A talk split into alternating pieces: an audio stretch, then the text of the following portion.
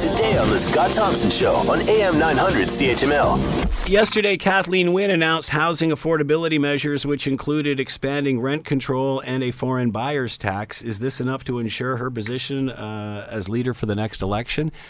I don't see how that's going to change much either way. Uh, let's bring in Henry Jacek, professor of political science, McMaster University, is with us now. Hello, Henry. How are you today? Just great, Scott. Uh, thanks for taking the time to join us, Henry. Do you want to weigh in and give us your thoughts on LRT off the top?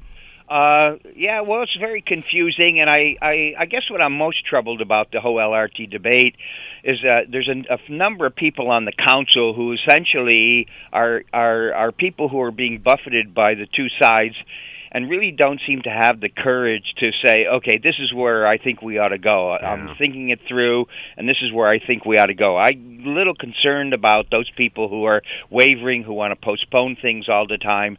That you know, they're just I mean, they really need to think through and say, "This is what I want to do, and this is why I want to do it."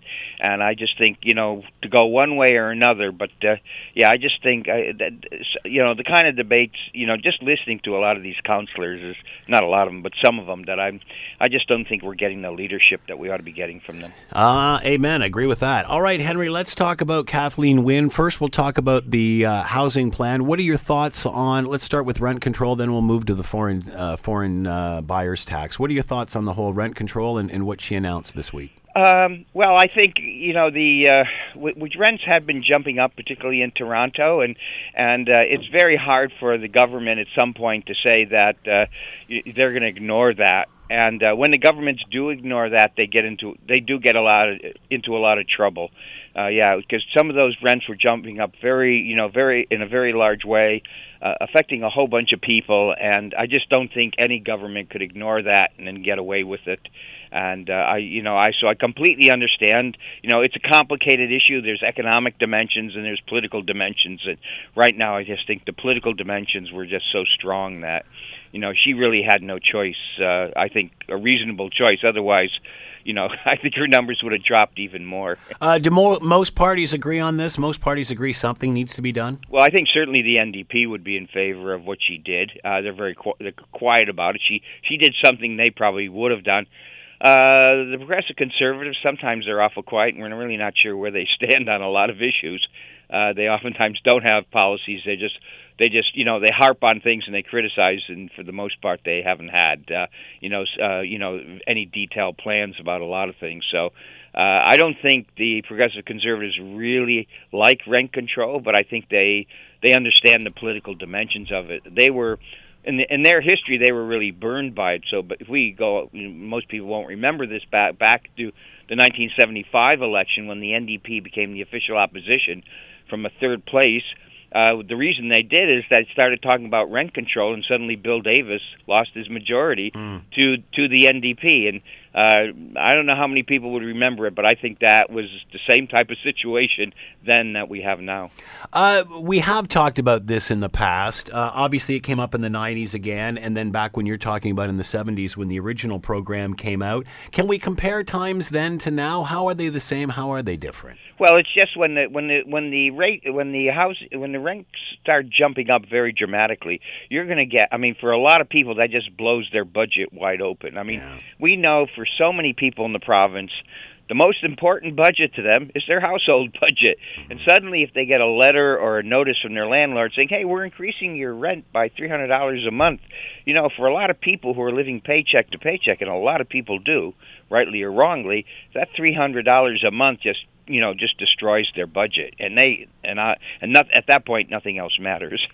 Uh, obviously, you're not an economist, but uh, there's different, there's mixed feelings on this. Whether it will be short term, long term, if it'll work in the end. Is these are usually short term measures, though, are they not? Yeah, they're, they're basically short term measures to sort of, you know, cool down the the increases of the. Uh, of the um, you know of, of of rents. Now, what the government can do, and I don't know if they've done this, uh, I don't think they have, but they could say, listen, if you want to build beginning of a certain date, if you want to build, uh, you know, a, uh, a, a, a an apartment building and, and rent rent out the units, we'll say, okay, for the next four years, we're not going to have any rent controls on those apart on on those uh, on, on those uh, you know units that you build.